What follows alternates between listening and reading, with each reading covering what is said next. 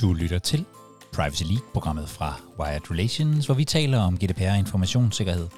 Jeg hedder Jakob Høgh Larsen, og i dag skal vi tale om T, sikkerhed og compliance i øh, praksis.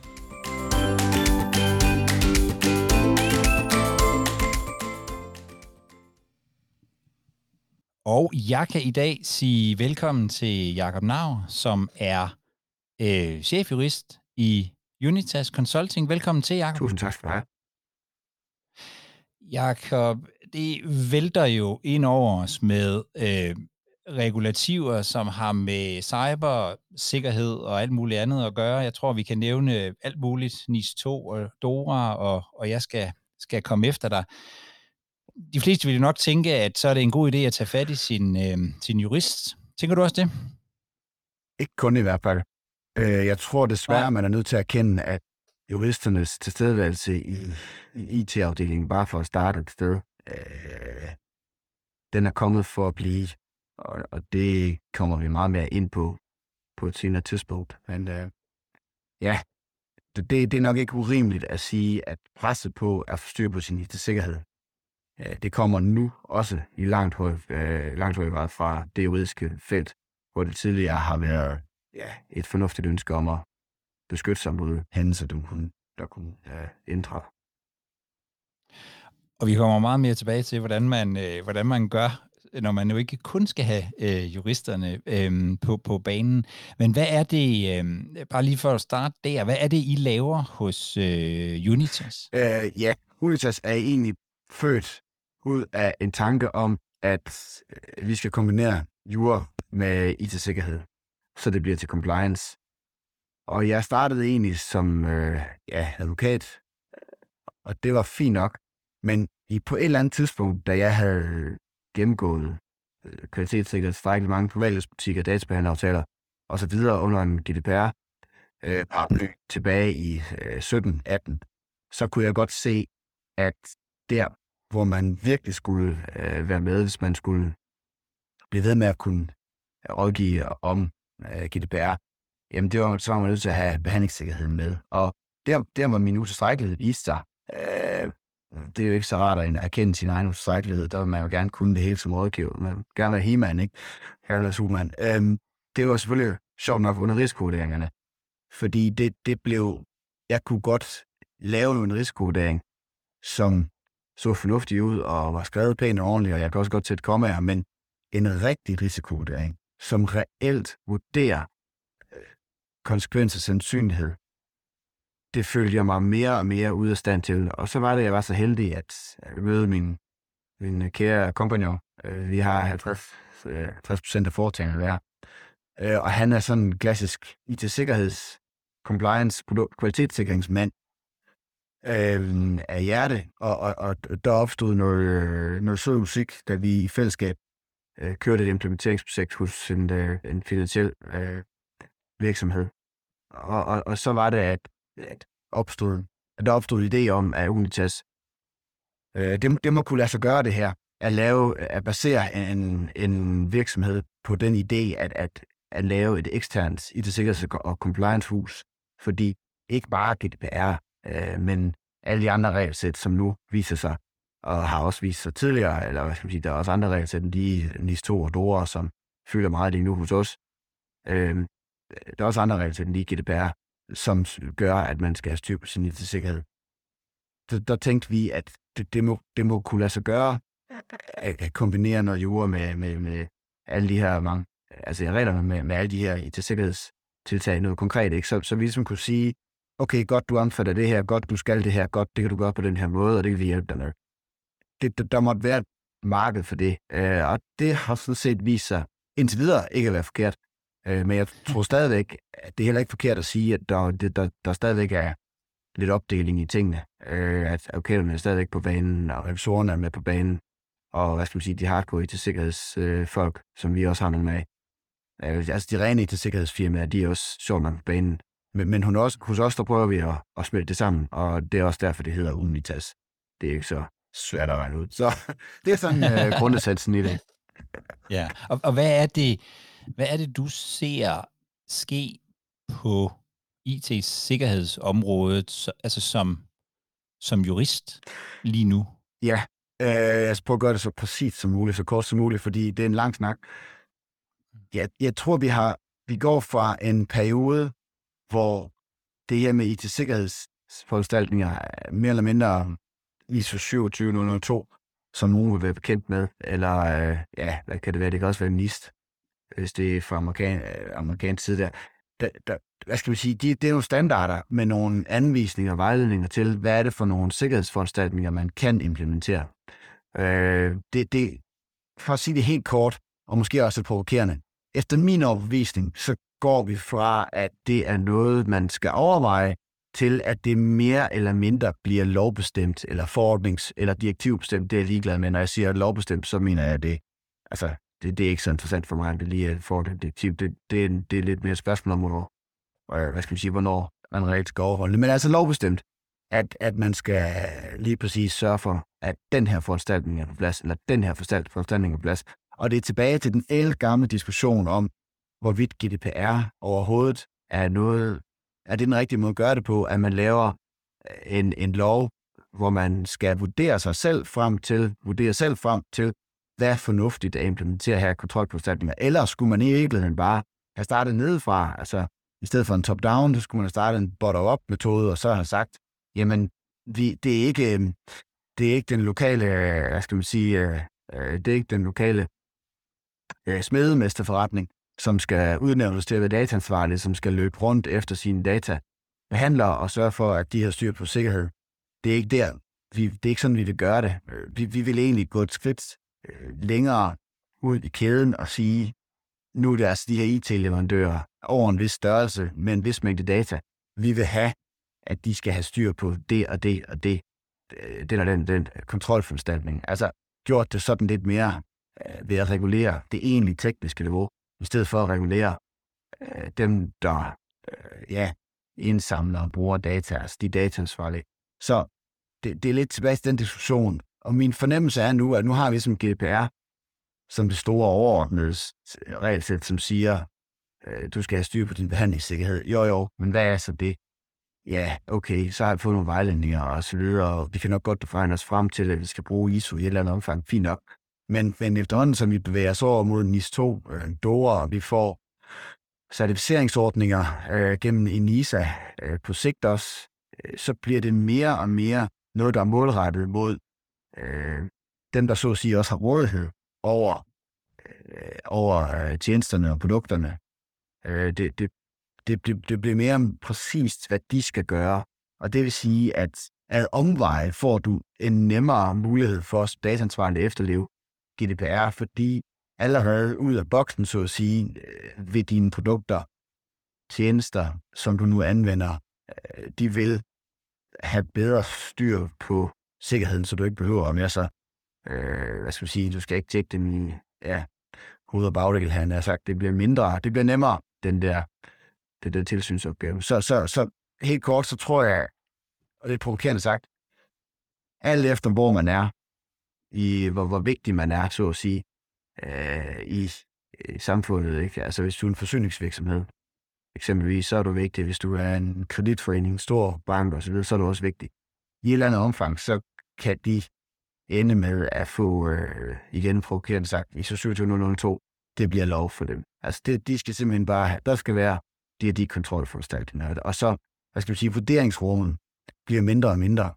Øh, du kan ikke risikovurdere dig til ah, det behøver vi ikke, ah, vi kan godt vente, eller sådan nogle ting. Det, det bliver mere, um, ja, forhold til virkeligheden, ikke? Fordi øh, det, det vil vi som samfund gerne have, men uh, det kunne jeg snakke længere. Men uh, jeg tror heller lige, at overlade sige det til, til dig også. Så reglerne om, om øh, i virkeligheden reglerne om, om sikkerhed og behandlingssikkerhed går fra de her sådan lidt, lidt, øh, lidt bløde formuleringer, man ser i, i mange regelsæt med, med typisk noget med passende øh, sikkerhed til at blive øh, til at blive hårdere og, og sådan mere øh, hard law i virkeligheden. Det her er, det skal du gøre. Ja, jeg kan ikke, ja, det bedste eksempel, det er jo, øh, jeg kan ikke lade være med at se, øh, ja, NIS 2, netværks- og informationssikkerhedsdirektiv, ja, 2, det er revideret.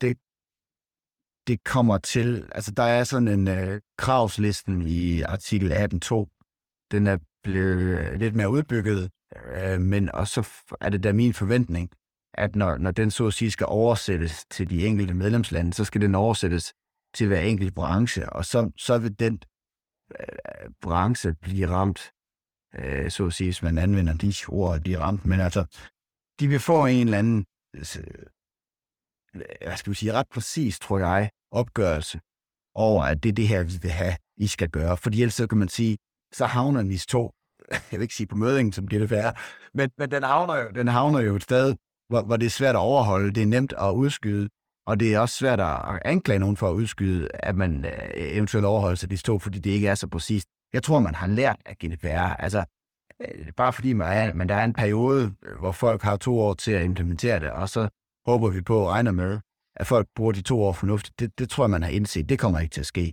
Så jeg tror, at NIS 2, nu, nu har vi snart NIS 2 i sin endelige udgave. Uh, nu er det, er så snart sikkert at få det vedtaget. Jeg troede, det ville komme i september, og har også gået og sagt det, men nu er det så oktober, og jeg kan ikke lige... Uh, efter, min overbevisning er det ikke lige kommet helt færdigt endnu, men vi har så godt som den endelige tekst. Og så skal den udmyndes i, i medlems, medlemslandene.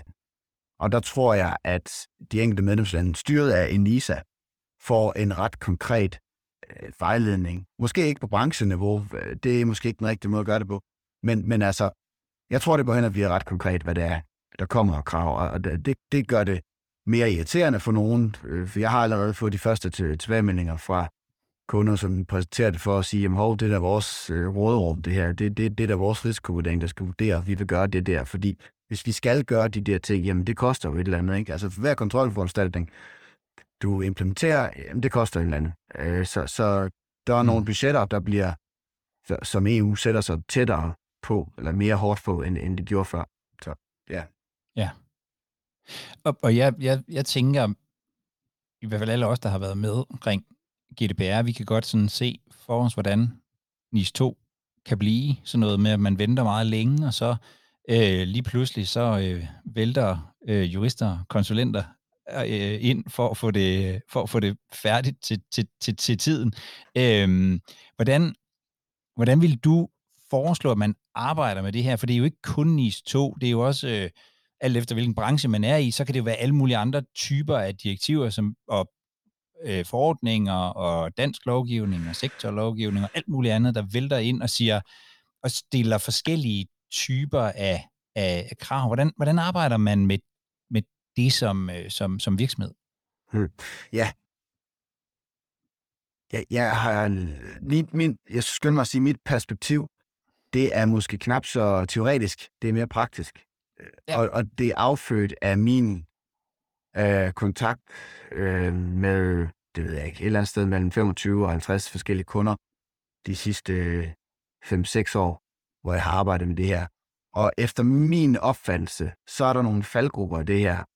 Mm. Og, et, og, og, og nu er der sikkert nogen, der bliver en lille smule sure, men jeg tror godt, jeg tør sige efterhånden, at juristerne har ikke nødvendigvis forstand på compliance, og IT-folk har ikke nødvendigvis forstand på compliance. IT-sikkerhedsfolk, øh, som kan være, øh, som er meget nede det tekniske, har heller ikke nødvendigvis forstand på compliance. Og, og, og nu kommer jeg bare lige for at forvære det. ISO-folk, ISO 27001 implementatorer rundt omkring, øh, og det findes der en særskilt certificering i, har heller ikke nødvendigvis forstand på compliance. Og hvad mener jeg med compliance? Jamen det er jo det der med øh, en underlig disciplin, hvor man skal sørge for at finde ud af, jamen, hvad er det egentlig for en juridisk krav, vi er underlagt, og hvordan er det så, at vi reelt helt ned i, hvad er det, Bente, Hanne og Jørgen gør til daglig, som gør, at vi overholder det her, som samtidig gør, at vi reelt har en bedre og meningsfuld IT-sikkerhed, som ikke er for dyr. Den der oversætteropgave, den der samleopgave inde i midten, som hedder compliance, den er enormt svær, fordi efter min opvisning er det mere og mere en, øh, altså for at kunne løfte det, det er mere sådan en praktisk øvelse, hvor man skal forstå og tænke på en bestemt måde, øh, og så, hvis det skal kunne lykkes. Og det, der jo altid går galt, øh, det er jo, at folk har en faglighed, som er, er fantastisk og god, og de har en hverdag, øh, og de bliver målt på nogle ting, og så pludselig kommer det her for dem helt uvedkommende og skæve projekt ind, Altså en IT-driftsafdeling har ikke lyst til det her. Juristerne har heller ikke nødvendigvis lyst til det, fordi de, de har mere øh, forstand på kontraktstyring og ansættelsesret og køb salg af virksomheder, selskabsret og så videre. Ganske fornuftige ting, slet ikke det. Pludselig så kommer der sådan et øh, compliance-projekt ind, hvor de skal til at belemre folk i IT-afdelingen. De skal belemre folk ude i afdelingerne. Og de skal gøre det ud fra et mindset, hvor de samler det hele i midten. Øhm, og det, der så også er mærkeligt, kan jeg så sige som jurist, det der, som jeg, jeg ærligt talt også lige skulle bruge nogle ord på, det er, jamen det her, det er jo noget, der løbende skal holdes opdateret. Det er noget, der løbende skal undersøges, om vi nu gør det, vi siger, vi gør, og skriver det, vi gør. Det her med, at tingene løbende skal undersøges fra en juridisk perspektiv, det er sådan lidt mærkeligt, fordi normalt som jurist, så er man opfordret til at sige, jamen her er et problem, løst, fint, nu har vi løst det. Vi skriver lidt på den ene side, vi skriver lidt på den anden side. Det er nok sådan her, det er nok det her, der er det rigtige, nu har jeg kommet med mine argumenter, og så er det det, fint, slut, færdig, mm. videre. Eller her er en kontrakt, den skal skrives, godt, jamen den er skrevet, videre. Altså, det ja. her med, at tingene skal ligge i et årsjul, det, det er fremmed for, for rigtig mange af de her fagledere, jeg nævner. Øhm, så, hvad skal man sige, min, den kunst, ja, man skal ikke sætte lys under en skæppe. Nej, den, kunst, den, den, den kunst, jeg øh, har opbygget af at kunne udøve de sidste par år, det er den her fornemmelse for samspillet inde i en organisation. Fornemmelse for, hvem er det, som har lidt overskud til at forstå det her, hvor er det sådan en opgave kan placeres, og, og, og hvem er det, der så at sige helt konkret skal snakke, med, skal snakke sammen, snakke med hinanden. Mm. Øh, og, og, og når de mennesker kommer i det samme rum, og forstår opgaven, og så at sige ikke får lov at gå ud, før de har forstået opgaven, og, og nogenlunde vedkendt sig, at, det, at man er nødt til at arbejde sammen på tværs, øhm, så er det ting, der kan begynde at lykkes, og, og så kan man bare tage det næste. Det er jo så nemt at se. Det er mange steder, at tingene er lagt i siloer, og det forstår jeg også godt. Men compliance er bare noget, der ligger på tværs. Mm. Og det er det, der gør det rigtig svært. Øh, men jeg tror, det skal nok komme. Men hvem, svært. Ja. Hvem, er det, hvem er det typisk, som skal... Altså, hvem er det typisk, der skal sættes ind i det der rum, som de ikke må blive lukket ud af, før de er, øh, før de er enige? Jeg, jeg ved godt, at der også er organisatoriske foranstaltninger, men, men primært, man slipper ikke for at have fat i, øh, ja, typisk skal det være en CFO, ikke for at godkende, at der er mod vores tid og penge på det. Det mm. næste, der, der skal involveres, det er sjovt nok, det kan være IT-chefen eller øh, CIO, eller hvad det nu kan være. Det slipper vi heller ikke for, at vi har den, IT, den kære IT-chef. Altså, det behøver ikke være den personligt, men det skal i hvert fald være acceptere, at der, at der nu er nogle medarbejdere, der bliver involveret i det her compliance-projekt. Og så mener jeg heller ikke, at øh, man kan heller ikke komme udenom, at man også på en eller anden måde skal have fastlagt den juridiske ramme. Det, det er ikke det samme som, at man nødvendigvis skal have jurister med ombord. Øh, folk kan, ikke jurister kan sagtens læse og forstå jura, og, og, og min påstand er også, at langt hen ad vejen, de her, øh, hvad skal man sige, vejledninger og regler, og hvad der nu kommer ud af GDPR, NIS2 og den kære dore, det, det er faktisk så konkret skrevet, efter min overbevisning, at det behøver man ikke nødvendigvis jurister til. Nu skyder man selv foden, det ved jeg også godt, men, men pyt nu med det. Det behøver man ikke nødvendigvis jurister til. Det, det, det kan de fleste fornuftige mennesker godt læse og forstå, især mm. hvis man har arbejdet med med, med regler og, og til sikkerhed, sådan noget, så er der ikke så meget fremmed i det. Øhm, så det er de mennesker, ja. og, som, som, og, og det, det, som jo også er svært, og det er vel ikke så mærkeligt, det synes jeg typisk også, at jamen, så kan vi godt lave projekter, så er det overstået, men, men det er det bare ikke. For, for mig at se, så kommer det her compliance, hvis det skal leve ordentligt i en virksomhed, organisation, myndighed, så skal det lægges ind ligesom, lige så vel som noget, øh, noget af det mere kedelige, og det er der ikke så mange, der er interesseret i at høre, men nu siger du alligevel, det er en slags bogholderi. Altså, du kan ikke forestille dig en virksomhed eller en myndighed i dag, uden man også forestiller sig, at der er et bogholderi, uden man forestiller mm. sig, at der er noget kantinedrift, uden man forestiller sig, at, øh, jamen altså, hvad det nu kan være, ja. er, er sådan nogle faste ting, der bare går ind og, og er endnu et lag af, af noget, man skal tage hensyn til i, i, i hverdagen. Og det er den del, der er rigtig svær. Og, og, øh, og, og hvad er ledelsens rolle i det her? Du nævnte dem ikke som nogle af dem, der skal ind i rummet.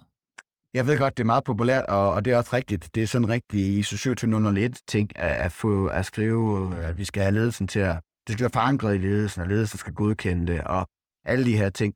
Og det er faktisk noget, der går og filosofere en hel del over for tiden, fordi især med NIS 2 og Dora bliver, kommer ledelsen øh, til at have hånden på kogepladen i en helt anden grad. De bliver jo personligt ansvarlige og skal undervises i IT-risikostyring osv. osv. osv. Og det er fint.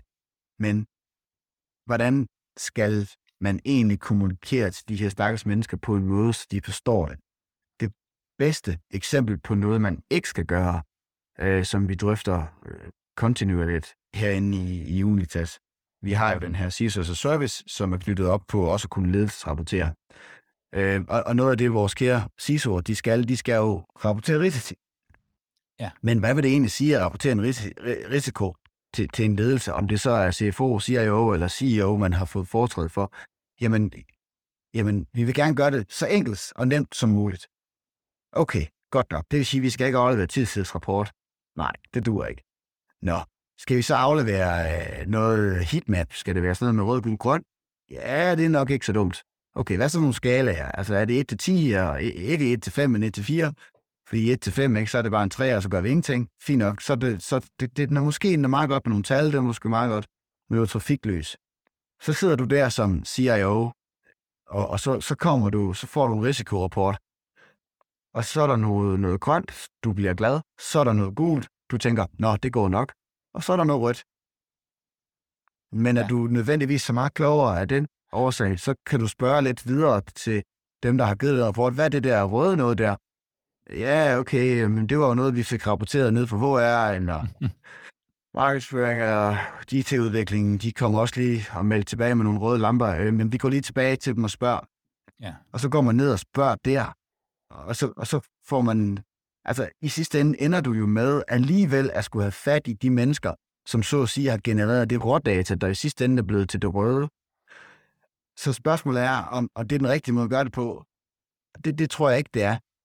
Og, og så kan man, det næste spørgsmål, det er, hvad skal man sige, den anden yderlighed, det er, at den her kære um, CIO, CFO, så at sige, er med hele vejen, og på nærmest på dagsbasis for at vide, at nu, nu har vi onboardet det her IT-system, og det medfører så det her hop, eller det her formindskelse af risiko. Det er også for meget. Ja. Øh, det er klart. Men det, det, det er et åbent spørgsmål, hvordan man rigtigt som ledelse får indoptaget i sit årsjul, hvordan man udfører effektiv IT-risiko øh, og ledelse, fordi det, som bliver, og det tror jeg, det tror jeg i virkeligheden bliver meget person, det skal nærmest skræddersys efter min overvisning til hver ledelse, fordi ja. det kommer helt an på, hvad det er for nogle mennesker. Der er nogle brancher, hvor det er, det er bare, jamen det er fint, vi har sgu lavet finansiel risikostyring i overvis. Godt, det er sikkert nogenlunde det samme, vi vil have de, de tal. Vi vil kunne free op øh, med, med korte svartider, øh, hvis vi har yderligere spørgsmål og så videre, og det, og det er fint, der er en klar kommandostruktur, der er en klar kommunikationsstruktur. Og så vil der være nogle øh, nye virksomheder, øh, nu her tænker jeg meget på de nye, der er kommet ind under øh, NIS 2, ja. øh, fødevarevirksomheder, vi har talt en del op. Mm. Jeg tror, der sidder nogle mennesker, med respekt, som ikke helt har været vant til at, at skulle styre på den her risikobaserede måde. Det bliver en opgave i sig selv at, at få kommunikeret ordentligt og rigtigt til dem, ja. så de forstår det deres ansvar, og så de også reelt får nogle håndtag til at kunne styre det, og nogle håndtag, de forstår, og nogle håndtag, som reelt gør noget. Og, og det der med at, altså at være tilstrækkeligt servicerende over for, for ledelsen, øh, det kræver først og fremmest, at man sætter sig i deres sted og forstår, hvad det er for nogle, efter min overbevisning, mennesker, hvad man har med at gøre. Øh, det kommer man ikke udenom. Så, så, så det skal nok skræddersys langt hen ad vejen. Uh, nu det blev en lang ja. tale. Men, men selvfølgelig skal vi have ledelse på banen. Det, det er slet ikke det, og, og, og det, det er vi nødt til. Vi skal have et budget til det, og de sædvanlige ja. ting, det er ikke. Det er klart nok. Men, det var en, men, en, øhm, en spændende tilgang, ja. jeg, fordi jeg, jeg, jeg tror, det spørgsmål, jeg måske oftest får fra folk, der gerne vil, at jeg tager emner op, det er i virkeligheden, hvordan skaber jeg øh, ledelsesopbakning? Man kunne godt få den fornemmelse, at der er mange, der tænker, jo mere, jo bedre. jo mere øh, ledelsen involverer sig, jo bedre. Men som jeg hører dig, så, så den, den køber du ikke helt ind på.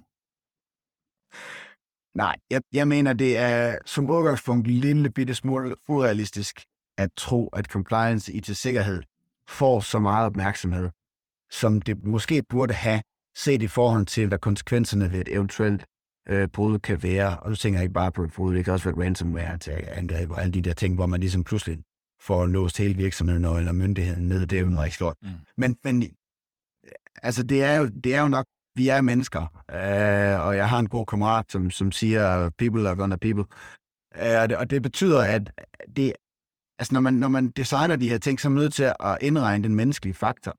Så med mindre man, så med mindre man øh, som ledelse har prøvet at miste styringen og kontrollen over sin, sin virksomhed, sin myndighed, og, og mærke ind i knoglerne, hvad det der det gør ved dig, at der er nu nogen, der har sparket dig ud som herre i dit eget hus, mm. så er det min erfaring, at det er svært at få det, at få det til at være noget, der, der er hverdag for de her ledelsesmedlemmer at, at arbejde med. Ja. Så, så øhm, og der, altså, der er jo rigeligt med mennesker, der vil have ledelsesopmærksomhed af gode grunde, mm. selvfølgelig. Øhm, så man skal også kunne arbejde ja. uden i et eller andet omfang. ja, ja, og, og det, vil, det, vil, det vil sige, det, altså, vi er jo den her eksterne partner, så, så, som hjælper forskellige virksomheder og myndigheder. Så det, vi arbejder utrolig meget med, det er at optimere, hvordan præcis skal vi til det her individ, som er ansvarlig for de her risici, som vi hjælper med at vurdere, hvordan skal vi til det her individ øh, få vedkommendes opmærksomhed? Er det et opkald? Er det en mail, der det som udgangspunkt ikke kan afsløre? Eller er det et fysisk møde, hvor vi gennemgår tingene og sætter noget tid af? Mm. Er, det, øh, er det tal, vedkommende skal have?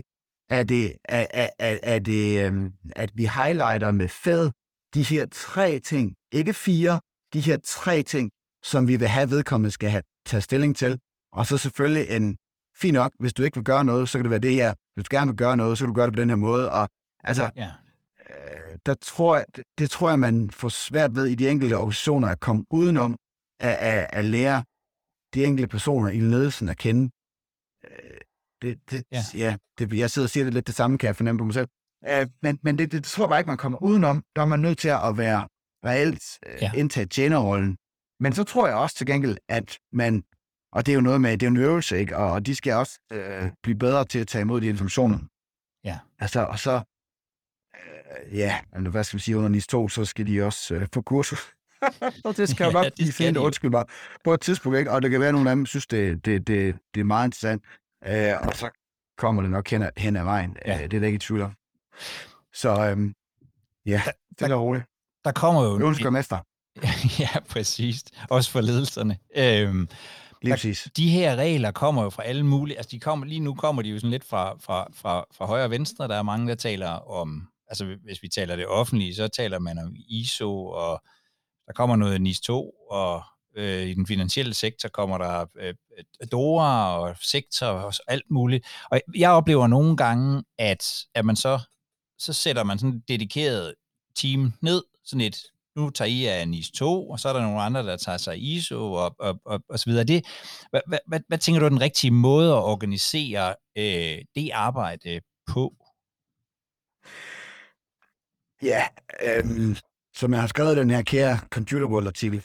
Øh, som jeg nok skal linke til. Ja, så, så, så mener jeg i et eller andet omfang, at et, et færre ledelsesspørgsmål tilbage antag, der kommer en person ind en dag til dig, øh, eventuelt per mail, per telefon, det ved jeg ikke, eller fysisk, og siger, goddag, kære ledelse, I skal nu, I har vundet NIS 2, I skal overholde NIS 2. Så det første spørgsmål, øh, ledelsen så kan stille i den sammenhæng, efter min opvisning, det er, fint nok, er vi sikre på det? Ja, det er det. Okay, vi slipper ikke for det. Godt. Det handler om noget IT-sikkerhed, og der er også nogle inden for nogle juridiske rammer, og vi skal kunne vise, hvis der er nogen, der spørger øh, tilsynene og så videre, at vi efterlever det godt nok. Nu vil jeg gerne have, at øh, IT-sikkerhedsfolk og IT-driftsfolk sætter sammen sammen med juristerne, og så bliver de enige om, hvad er det præcis for nogle eksisterende aktiviteter, vi skal have tilrettet eller udbygget på en sådan måde, at vi dels får bedre sikkerhed, som vi er forpligtet til, men at vi så også dels reelt kan sige, at vi, lever, at vi efterlever de her juridiske krav, og vi kan påvise, altså dokumentere, at vi gør det. Og det vil jeg have som ledelse, at I finder ud af, fordi det har jeg som ledelse rimeligvis ingen forstand på. Men det må være fair nok, at, at der er andre, der så at sige skal bøje eller slå et hul i hverdagen og acceptere, at der er noget, nogle nye aktiviteter, der strømmer ind, man skal tage sig af, og, og, og så og så er der måske nogle andre opgaver, der ikke lige bliver løst lige med det samme. Ja. Og, og, og, og, og, hvad skal man sige, når det så er de, de, de kære, det, det, det kære juridiske folkefærd, og det kære IT-sikkerhedsfolkefærd, øh, over et par dage eller uger, eller hvad lang tid det nu tager, alt efter hvad effektiv man er, har fundet ud af, et, hvad er det egentlig, vi gør i forvejen? Gør vi noget fornuftigt? Har vi ingenting? De færreste, de færreste har muligvis, de færreste har ingenting. Altså, godt være, at man ikke har dokumenteret det, som man skulle, men der er jo ikke nogen, der, undskyld mig, der er jo ikke nogen, der ikke låser døren, når man forlader fabrikken eller styrelsen øh, klokken halv fem eller fem, eller når folk går, som den sidste mand nu går. Forhåbentlig. Altså, nej, forhåbentlig ikke. Så selvfølgelig gør man noget, og der er jo tænkt over nogle ting undervejs. Det kan godt være, at det bare lige skal dokumenteres, så, så det start, altså, og, og, og det, jeg tror, for at det her ikke skal eksplodere, så, så er det vigtigt at finde ud af, øh, igen, ydmyghed, ydmyghed er et godt ord, altså gå rundt og snuse lidt til de forskellige afdelinger i, i organisationen, finde ud af, hvad sker der i forvejen? Mm. Stille og roligt.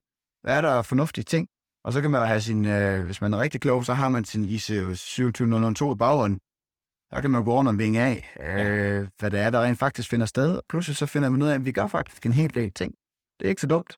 Og så kan man til den liste over gode ting, vi gør i forvejen, så at sige. Men i et lokale, øh, så sidder juristen der over for IT-sikkerhedseksperten, øh, og så finder man ud af, jamen kan vi få det her til at være compliance? Ja. Det, det kompromis, vi skal indgå, det er ikke jura. Det skal ikke blive til jura, og det skal ikke blive til sikkerhed, det skal blive til compliance. Det vil sige, der skal opstå noget i midten mm. øh, mellem os, øh, som, som, som er den liste af ting, aktiviteter, vi skal ud og ændre i, eller udbygge med, som gør, at vi efterlever det eller de forskellige regelsæt, øh, som, som, som vores aktiviteter bliver ramt af. Og når, og når de så at sige er færdige med at udbanke den endelige, ja, til og med bare kalde det en checkliste, ja. over ting, der skal udbygges eller, eller, eller ja, suppleres, ja. Så, så er det, man kan gå til ledelsen og sige, i dag gør vi sådan her. Mm. Det vil sige, at process bar, den ligger på 30, 40, 60, 80 procent, ja. øh, hvis man så at sige, vi gør det Fordi så kommer du ind med et gladeligt budskab. Ja. Og så siger ledelsen, Nå, okay, godt, jamen det var da egentlig rart, og det er da fint og sådan noget. Øh, ja, okay, 30 procent, det, det er for lavt. Vi kan leve med 70, 80 procent, vi vil godt, vi skal altså op på noget mere end det.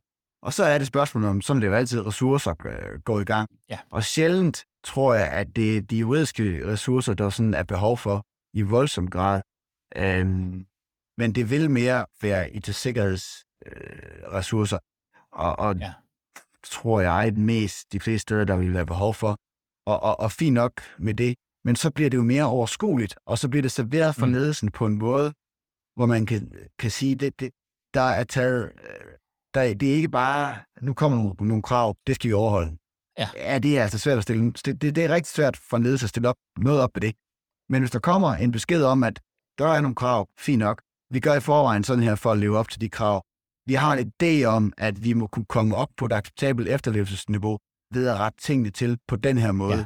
Så er der noget rest, som vi ikke lige kan overskue, og det er måske også lidt smule uklart, hvad vi skal, om vi reelt skal over efterleve det eller ej, og så må vi lige se, hvad, hvad vores, hvad skal vi sige, konkollegaer, øh, eller hvad, hvad vores... Øh, hvad gør vi i markedet? Ja, hvad gør vi ja. i markedet? Ikke? Altså, hvad gør de andre, som ligner os, og hvad siger ministeren og, ja. for området, og bla bla bla. Så er det fint nok. Så i virkeligheden, at man kommer, altså at man, man siger, vi skal jo, vi, skal, vi, vi er omfattet af NIS 2, og vi er faktisk allerede øh, 38 procent i mål, og her er, her er øh, løsningen for at komme lidt højere op. Ja, det tror jeg er, er langt det klogeste, og, og så, så spørger ledelsen altså, hvornår skal det ske, ikke? Og så, og så må man lave det, det er sådan en klassisk forretningsrisikovurdering, det er ikke sikkert, det myndige, de offentlige er nok ikke helt samme mulighed for det, og så må man bare sige, okay, så er det sådan et spørgsmål om, hvad koster det, hvis vi bliver opdaget nu? Hvad, hvad koster det, hvis vi bliver opdaget om et, om et år, ikke? Og øh, det er nok ikke så rart. Ja. Okay, ikke? Altså så et eller andet sted mellem øh, tommelfingeren, en våd, en våd finger i vejret, nå, okay, vi skal nok i gang om et halvt år, fordi så er vi forhåbentlig klar om et år, halvandet eller sådan et eller andet, ikke? Og, og, og så er det sådan cirka, cirka det, der er, er, er Og der kunne jo godt være nogle øh, øh, poetanere, eller måske øh, snarere nogle teoretikere derude, der, der, der synes, at det der med, at du kalder det et acceptabelt niveau, øh, at det lyder lidt, øh, det lyder lidt, lidt farligt. For dig er det ikke 100 procent, kan jeg næsten høre, nødvendigvis. Hmm. Nej, um, ja. nu skal jeg, nu, jeg, skal, jeg, jeg vil ikke hænge nogen Nej. ud, men, men, men jeg, jeg var til et rigtig godt oplæg en gang i øh, København, øh, og, og der var, der var, et, der var en, øh, en universitetsansat jurist, som fik øh, spørgsmålet, kan man som kommune risikovurdere sig ud af øh, efterlevelse af GDPR på nogle områder, hvor det er meget besværligt. Øh, læs tredjelandsoverførsel og Schrems 2. Ja. Kan, man, kan man ligesom vente med at overholde lovgivning til der kommer muligvis et nyt overførselsgrundlag til USA og, og så videre. Så, så den her universitetsansatte svarede, nej, og det er også rigtigt. Nu er jeg jo selv jurist, så nu skal jeg heller ikke slikke min egen faglighed. Og det er jo rigtigt, men altså det offentlige skal overholde lov. Altså der er ikke noget at rafle op. Sådan er det. Så gik der 10 minutter, øh, så fik vedkommende stort set samme spørgsmål fra en lidt anden vinkel, sagde, hvad vil, hvad vil du gøre, hvis det var dig? Altså, hvad vil du gøre? Og så svarede vedkommende, ja, jeg vil, jeg vil nok i virkeligheden lige vente et halvt år over nu, fordi nu må vi lige se, hvad retsudviklingen siger og sådan ting. og jeg sad sådan lidt og tænkte, jamen prøv at her, realiteten er jo, at alle sidder og schusser sig lidt til, hvad kan betale sig i dag, i morgen, i overmorgen, og det skal ikke blive for farligt, og vi vil helst ikke fyre, så det skal heller ikke koste for mange penge, og det er en tredje, og det er meget forståeligt. Så mit gæt er, at selvfølgelig, også i det offentlige, har man en eller anden mavefornemmelse af, hvornår vi ikke kan trække den længere. Øhm, og, og, og det kan man så sige, hvad man vil om, men jeg tror bare, at jeg, jeg forholder mig til realiteter. Altså det der med, jeg vil ikke, jeg, jeg, jeg, kan, jeg kan, altså, virkeligheden vinder altid, ikke? Og så, så, så jeg tror bare, det er sådan, det er.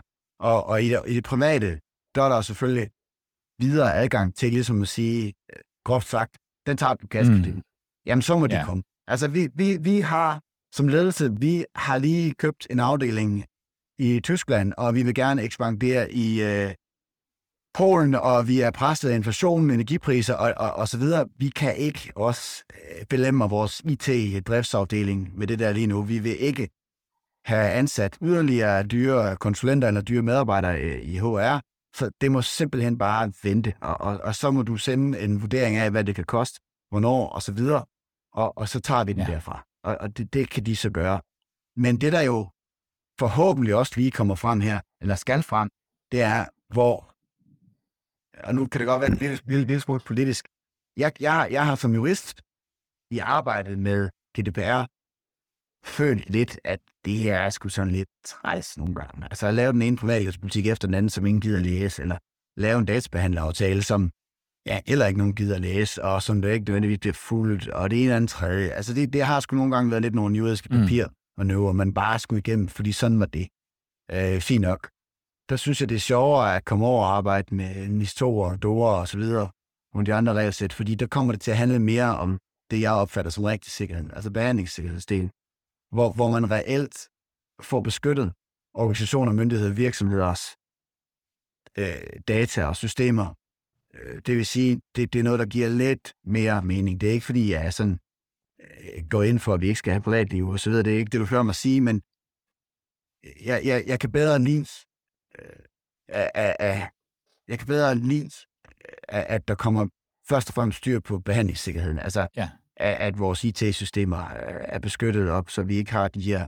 Det er altså ikke rart at sidde med en bestyrelse, ledelse, øh, IT-chefer, som i øvrigt er fornuftige, dygtige mennesker, som arbejder benhårdt, og, og, og at se dem i ansigterne, når det er gået galt. Altså, det, det er ikke så sjovt. Altså, Nej. Det er, der, der er nogle mennesker der, som får nogle grimme oplevelser gang ved Og, og hvis man kan mitigere det, det synes jeg er så sjovere, end at, end at deres privatlivspolitik på hjemmesiden, den, ser pænt og nydeligt ud, og det er da også fint, og det, dem har jeg skrevet mange af, det er efterhånden god til, ikke også? Men det for at sige, det er, jeg synes jo også, man skal efterleve de her regelsæt, mis to ikke ja. mindst, af hensyn til sin egen sikkerhed, øh, af hensyn til at slippe for de situationer, hvor det går rigtig galt. Og det er jo også derfor, at, at øh, EU har presset dem igennem sådan ret hårdt, og de er blevet noget mere um, udvidet øh, end før, og man vil have håndhævelse, der er aktiv og, og så videre. Altså, det sjove er, jeg, jeg, hvis man lagde mærke til, det ved jeg, jeg følger lidt med ned i EU, prøver det i hvert fald en gang med, Margrethe Vestager, hun holdt en tale i Dublin her den 30. september, hvor hun talte om, øh, hun er jo sådan, hvad hedder, Executive Vice President og kommissær for, for digitalisering og, og, og, hvad skal man sige, bannerfører og ligefrem, øh, hvad skal man sige, Øh, det er i hendes mm. fabrik, mange af de her regelsæt, de ja. bliver til. Og, og hun, hun, hun sagde, så afslutningsvis, så sagde hun, at, at, at hun er stolt af den her digitaliserings, EU's digitaliseringsstrategi, øh, der nu bliver rullet ud via de her forskellige regelsæt, øh, og det er fint, og, og det er jeg også enig med hende i. Og så sagde hun så det sidste, det var, og det må vi så sørge for at få implementeret rundt omkring i medlemsstaterne, og så siger hun så, og med implementeret mener jeg så håndhævet. Altså, by implementation, I mean enforced. Ja. Underforstået. Der, der kommer også til at være en højere grad af håndhævelse på det her område. Det tror jeg slet ikke, man kan komme udenom. Det er i hvert fald også det, der er lagt op til. Og det, og det, det er der jo en vis mening i, fordi vi, har, vi, vi hænger jo sammen.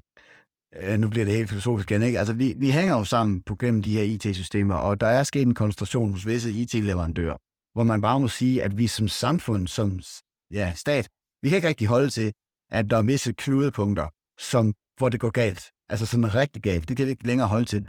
Og, og det vil sige, at vi tvinger i et eller andet omfang den enkelte organisation, myndighed osv. til at tage nogle hensyn, de ikke ellers nødvendigvis vil tage, fordi det er ikke umiddelbart noget, der tjener deres øh, drift, eller hvor mange myndighedsafgørelser de får truffet per minut eller per sekund, mm. eller hvad det nu er.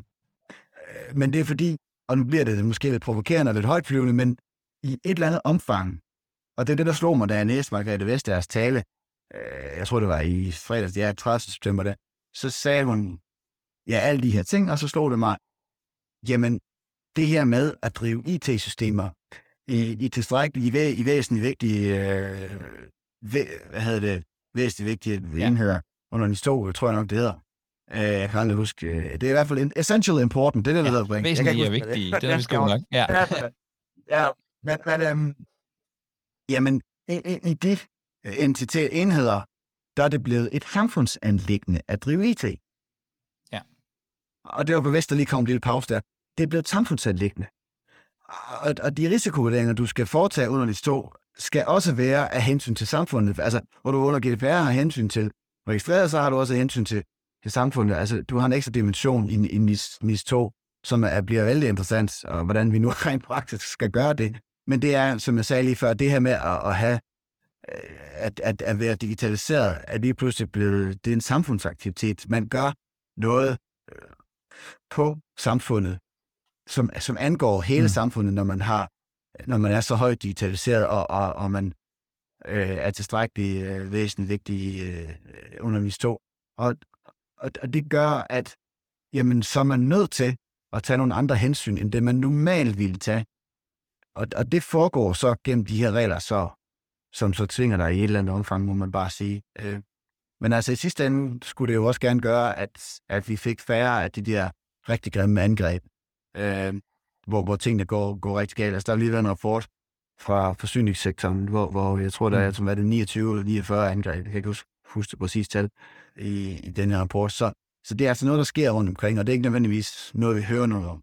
Og det er måske i virkeligheden et meget godt sted at, øh, at slutte, Jacob. Øh, fordi det er jo det, der gør, at vi skal, at vi skal gøre det i praksis. Øhm, og tusind, tusind tak for en, en, en, sådan en praktisk øh, øh, tilgang til, til det her. Jeg tror, der er rigtig mange, der sidder derude og tænker, hvad gør vi nu? Øhm, specielt med, øh, med, med, med, med alle de her nye øh, øh cyber-regelsæt. Øh, så tusind, tusind tak for det, Jacob, og, øh, og tak fordi du ville øh, være med.